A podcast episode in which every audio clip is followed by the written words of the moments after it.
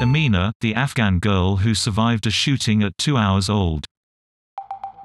When she was shot in the legs at two hours old, doctors feared for her life, now they are hopeful she will walk.